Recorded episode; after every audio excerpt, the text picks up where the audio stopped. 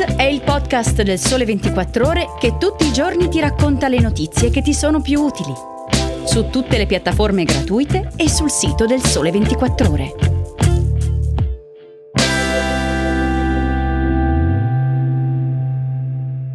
Progetti fra arte e natura per un nuovo turismo di montagna, il nuovo design minimalista e il futuro di Tom Ford. Ciao, sono Chiara Beghelli, giornalista del Sole 24 Ore. Oggi è domenica 6 novembre e vi sto per raccontare storie, curiosità, luoghi e oggetti fra i più interessanti della settimana. Benvenuti nell'edizione weekend di Start.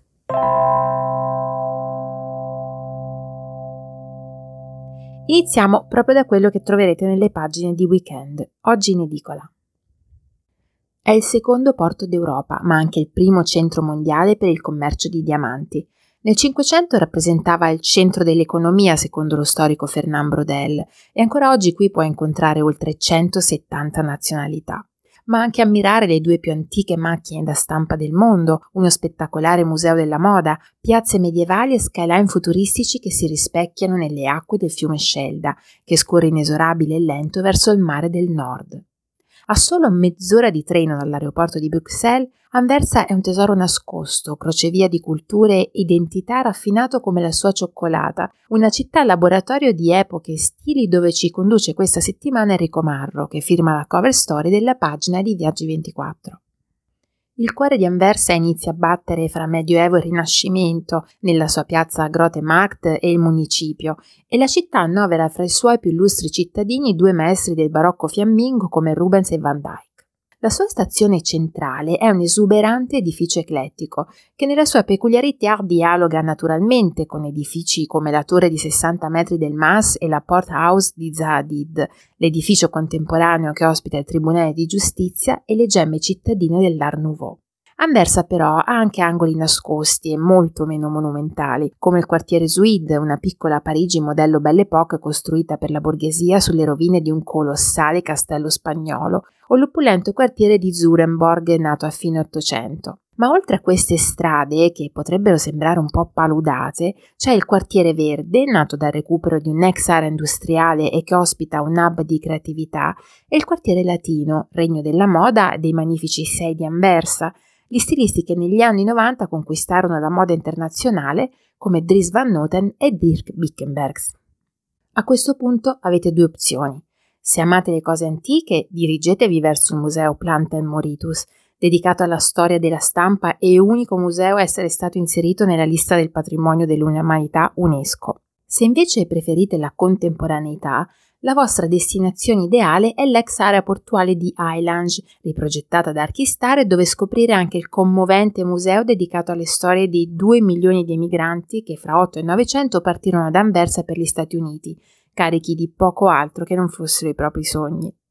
Un posto perfetto per seguire i propri, ispirati dal vascello scintillante della Port House di Zaadid, che sovrasta, impreziosendola come un enorme diamante, una vecchia stazione dei pompieri.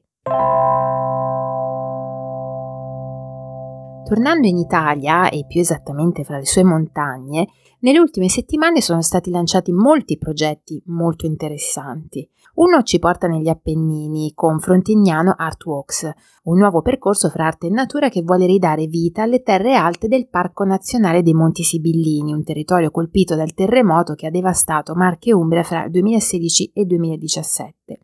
Si tratta di un percorso che collega due installazioni, acqua fridula con cinque sedute che invitano alla contemplazione e fontanile che ha riportato l'acqua in un vecchio fontanile di cemento per attirare una nuova comunità fatta di animali e di persone. Mi fa piacere segnalarvi poi anche le riflessioni relative al futuro del turismo della montagna di Michil Costa, uno degli imprenditori alberghieri più noti e saggi delle Dolomiti.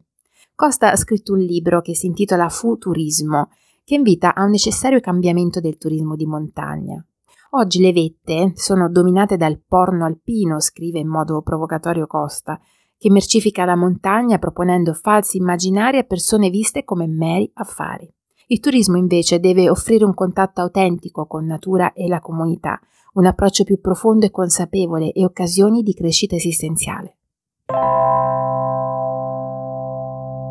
che è poi un po' un'applicazione della formula less is more, il meno è più, celeberrima e che appartiene, si dice, a Ludwig Mies van der Rohe. Una formula che sta avendo in questo periodo un rinnovato successo dopo la fase di boom di circa 30 anni fa. Mi riferisco al minimalismo degli anni 90, quello di Calvin Klein, ancora prima dei designer giapponesi, una reazione all'estetica massimalista degli anni 80 e ai tempi un po' cupi che seguirono il disastro di Chernobyl e la prima guerra del Golfo. Le stanze che oggi hanno rinvigorito il minimalismo sono altre, conseguenze della necessità di ridurre gli sprechi nell'era della sostenibilità e di offrire semplicità e funzionalità a vite sempre più complesse, per non dire complicate. Antonella Galli ha indicato come questo sentire stia influenzando il design per la nuova pagina di Arredo Design 24 di questa settimana e ha trovato arredi fatti di un unico tubolare di acciaio, lampade dove protagonisti sono gli spazi vuoti e materiali molto assottigliati, che donano leggerezza e libertà, pulizia degli spazi e della mente. Tornando ai fantastici anni 90, un'altra storia che ha segnato questa settimana ha come protagonista Tom Ford, lo stilista che rilanciò Gucci proprio in quel decennio, anche se non proprio in senso minimalista. La notizia è che il gruppo Kering, che controlla proprio Gucci insieme a Balenciaga, Saint Laurent e a Bottega Veneta, solo per citarne alcuni, avrebbe messo gli occhi sulla società che fa capo allo stilista texano, sulla quale da tempo si avvicendano rumors di acquisizioni e passaggi di mano. Come andrà a finire? Nell'attesa potremmo rilassarci in uno dei 330 centri termali del nostro paese, che come scrive Enrico Netti stanno vivendo un periodo dorato.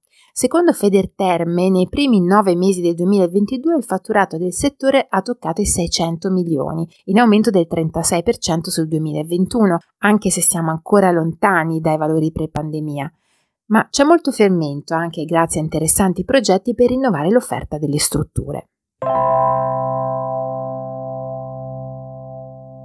Il viaggio di questa settimana termina qui, ma prima dei saluti vi lascio con William Blake. Per scorgere l'eternità in un granello di sabbia e il paradiso in un fiore di campo, tieni l'infinito nel palmo della mano e l'eternità in un'ora. È tutto, grazie per avermi ascoltata, vi auguro una buona domenica e vi aspetto alla prossima puntata.